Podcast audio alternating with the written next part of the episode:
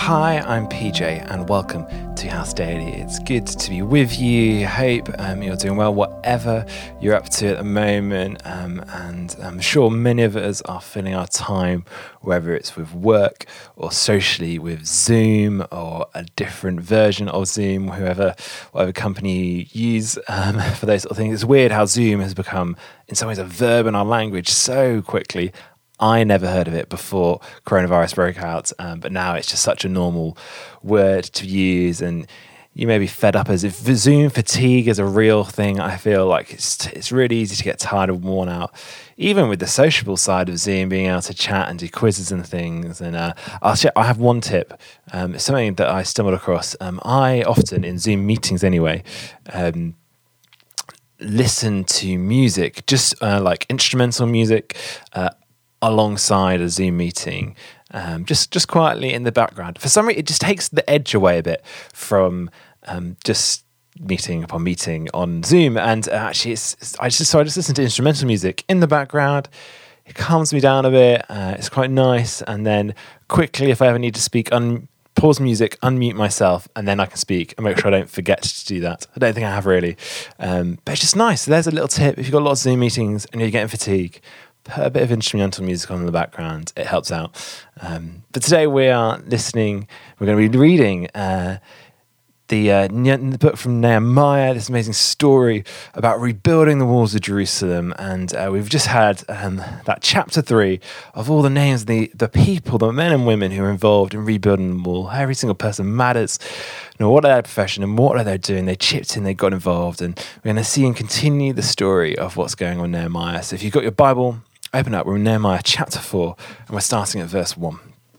And it says this When Sanballat heard that they uh, were rebuilding the wall, he became angry and was greatly incensed.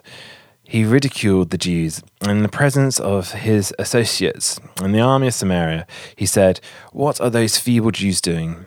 Will they restore their wall? Will they offer sacrifice? Will they finish in a day?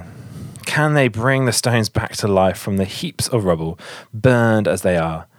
Tobiah the Ammonite, who was at the side at his side, said, What are they rebuilding? What are they building? Even a fox climbing up on it would break it down for their stone walls. Hear us, O our God, for we are despair, uh, despised. Turn their insults back on their heads. Give them over a plunder in a land of uh, captivity. Do not cover up their guilt or blot out their sin from your sight, for they have thrown insults in the face of a, of a builder of the builders. So we rebuilt the wall till all it had reached half its height, for the people worked with all their heart.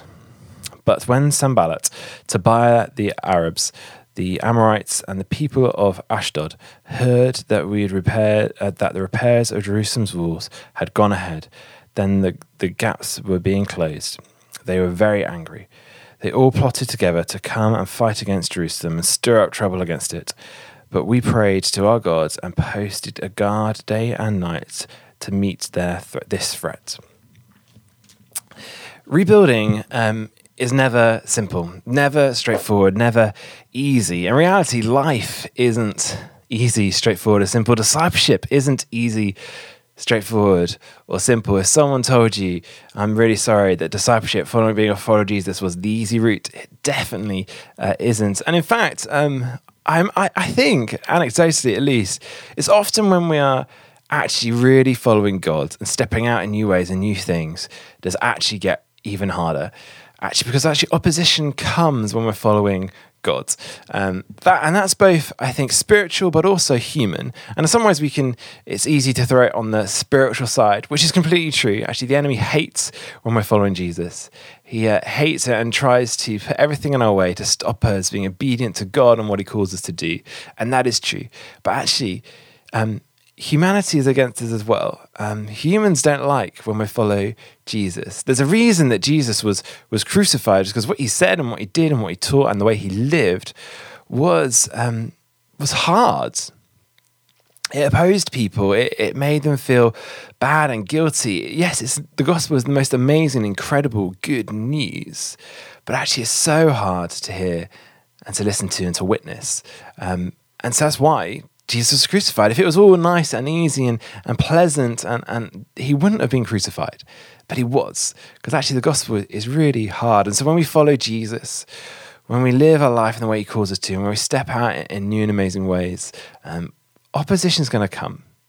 Humans, other humans around us, are going to not like what we're doing because often it, it shows a mirror right back up to them.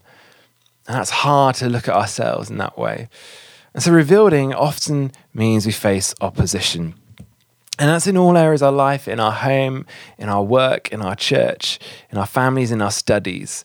Um, actually, when we when we see change and call for change and attempt in a post-coronavirus world to rebuild in a new and different way, um, we will face opposition. Um, I don't know if you've ever your computer's ever died, or your laptop's died, or your phone's died, and you've got to restore it from backup. Um, and in some ways, it's one of the, thing, the images that's been in my head um, in life at the moment is uh, when you redo that, especially with a computer, you get to pick when, where, what do you restore? What bits of your old computer do you want to keep? What do you want to leave? Um, and in some ways, it's, it's kind of where we're at now. In the, world's not going to be quite the same. And actually, it's an amazing opportunity in all areas of our life to take a moment to assess okay, what, what bits are good? What bits are healthy? What bits are life giving? What bits are, is God calling me to, to reinstall?